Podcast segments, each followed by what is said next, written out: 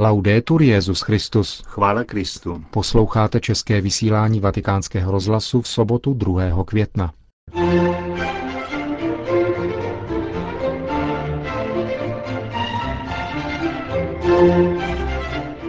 Benedikt XVI. se setká s členy papežské nadace Papal Foundation. Zasedá Papežská akademie sociálních věd.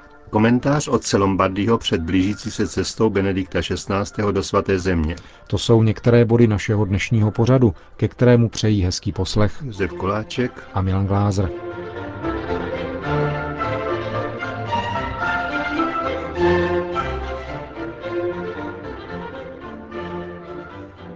Zprávy vatikánského rozhlasu. Vatikán.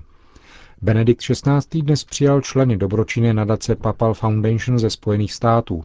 Nadace byla založena roku 1988 s cílem šířit víru a podporovat charitu papeže, zejména podporou různých církevních institucí nebo přímo obyvatelstva postiženého válkou nebo hladem.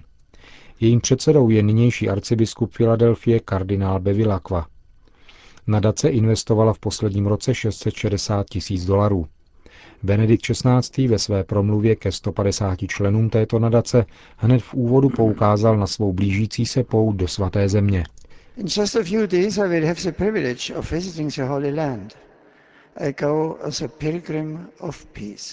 Během několika dnů budu mít to privilegium navštívit svatou zemi.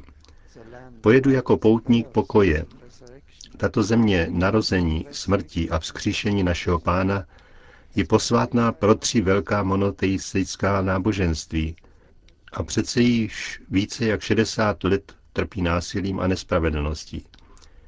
Vedlo to ke vzniku všeobecného klimatu nedůvěry, nejistoty a obav, když často stojí soudcet proti sousedovi, bratr proti bratrovi. Připravuji se nyní na tuto důležitou cestu a prosím vás, abyste se spojili se mnou v modlitbě za všechny národy svaté země, a celého tamnějšího regionu, když se jim dostane daru smíření, naděje a pokoje.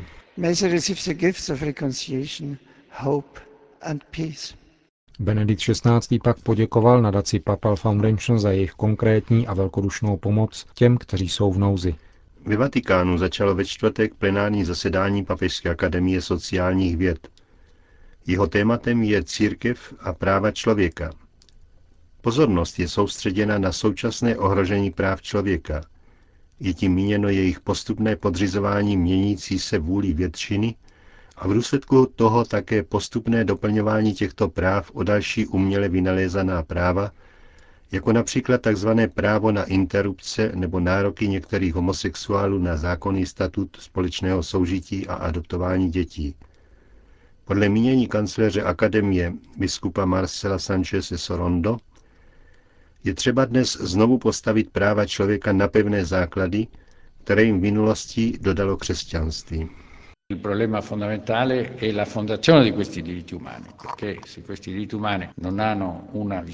A hlavním problémem je základ lidských práv, poněvadž chybí určitá vize, pokud nestojí na přirozeném zákoně, věčném zákoně a v podstatě vlastně na Bohu, ztrácejí soudržnost a jsou vystavena stále novým interpretacím a modifikacím, řekl vatikánskému rozhlasu biskup Sánchez.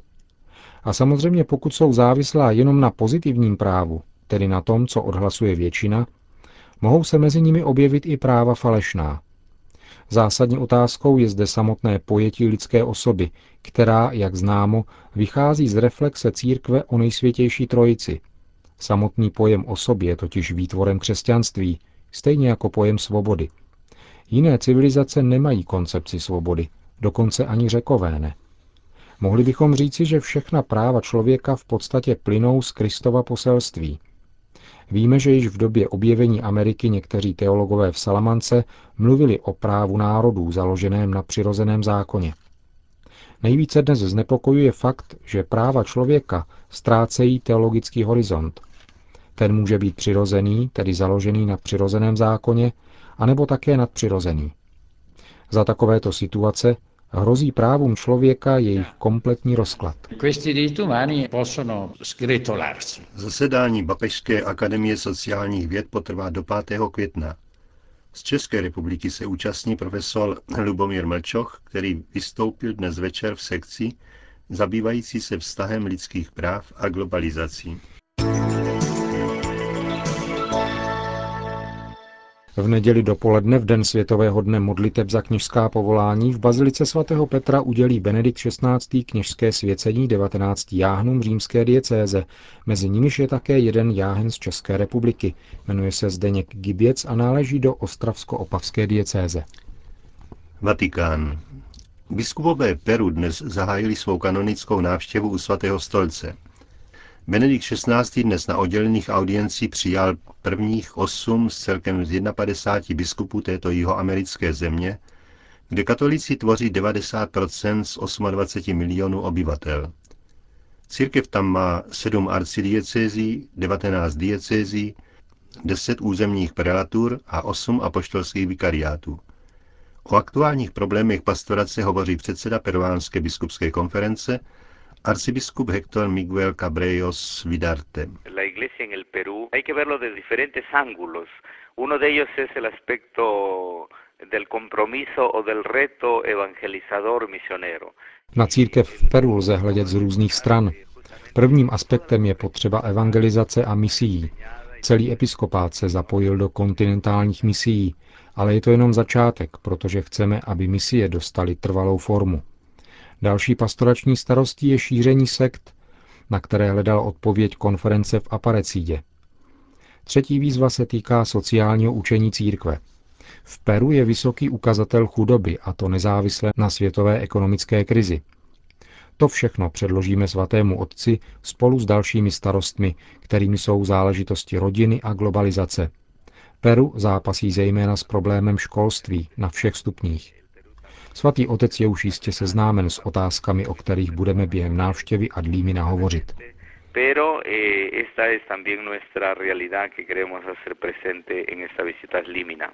Dnes zahájená návštěva Adlímina první skupiny peruánských biskupů potrvá do 4. května. Druhá přijede až po návratu papeže ze svaté země.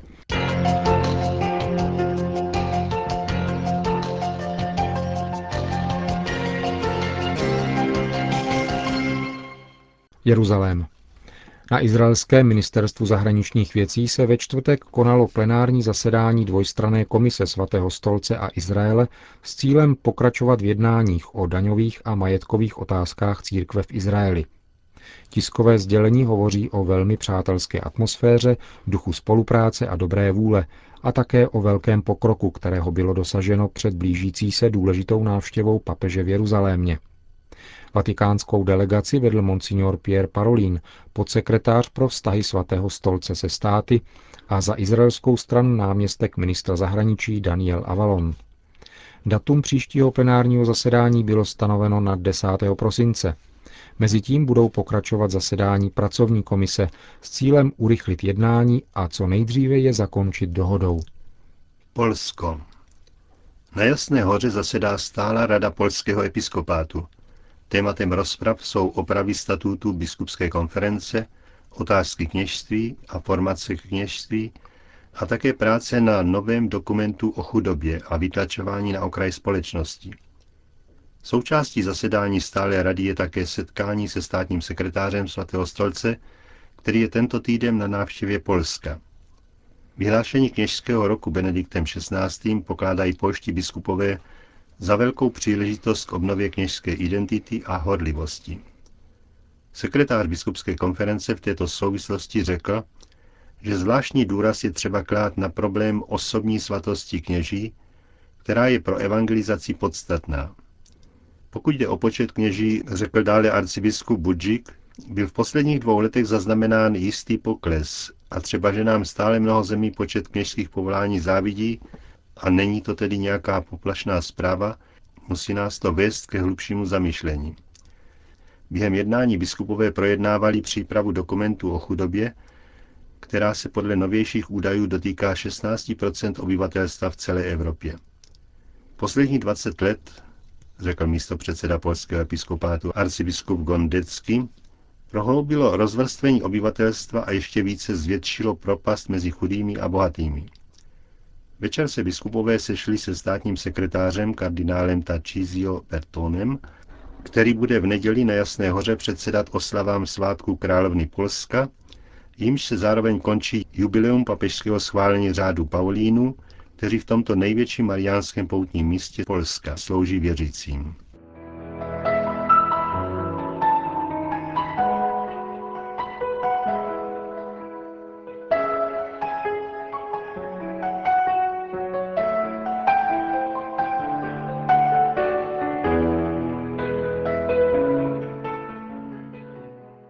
Vrcholí přípravy na pouť Benedikta XVI.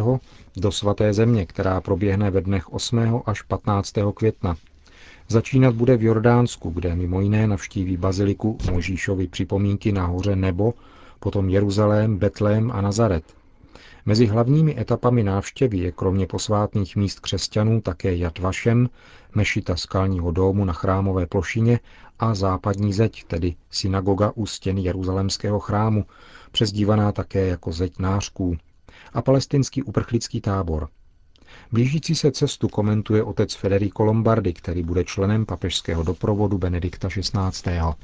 Il giorno della partenza di Benedetto XVI per la Terra Santa è ormai imminente. Den odjezdu Benedikta XVI. do svaté země se blíží. Nejočekávanější a patrně nejvíce programově nabitá cesta jeho pontifikátu. V první řadě je to cesta víry, Cesta, která je více než každá jiná opravdovou poutí. Na posvátná místa události z dějin spásy, zejména vtělení, smrti a vzkříšení Ježíše Krista, Božího Syna. Duchovní touha každého křesťana se stala spontánní prioritou papežů od doby, kdy se mezinárodní cesty staly konkrétní možností. Nikoliv pro nic za nic byla pout Pavla VI. do svaté země absolutně první takovou zahraniční cestou.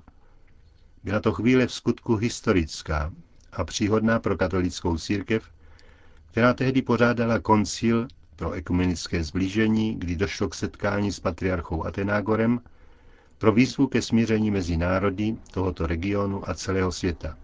Jan Pavel II. musel čekat dlouho, než mohl uskutečnit tuto vytouženou pouť, ale potom měl to potěšení vykonat ji klidně, přímo uprostřed velkého jubilea roku 2000, jako opravdový vrchol svého velkého pontifikátu, s chvílemi naplněnými modlitbou a památnými gesty přátelství a blízkosti židovskému a palestinskému lidu a jejich minulým i soudobým bolestem. Nyní je řada na Benediktu XVI. Víme, jak nejistá je politická situace v oné oblasti a jak křehké jsou perspektivy míru. Papež se však přesto vydává na cestu s obdivuhodnou odvahou, která se zakládá na víře, aby mluvil o smíření a pokoji. Všichni jej musíme doprovázet nejenom obvyklou modlitbou, ale onou duchovní mobilizací, kterou Jan Pavel II. označoval výrazem velká modlitba. Aby byla církev obnovena u svého zdroje, přiblížila se jednota mezi křesťany a nenávist dala konečně přednost usmíření. L'odio lasci finalmente il passo alla riconciliazione. Říká tiskový mluvčí svatého stolce otec Federico Lombardi k nadcházející cestě Benedikta XVI. do svaté země.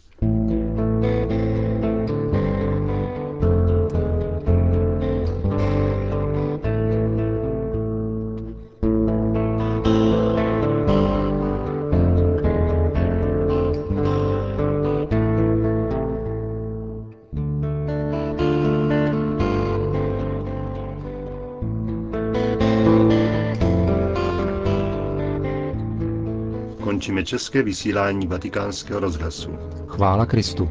Laudetur Jezus Christus.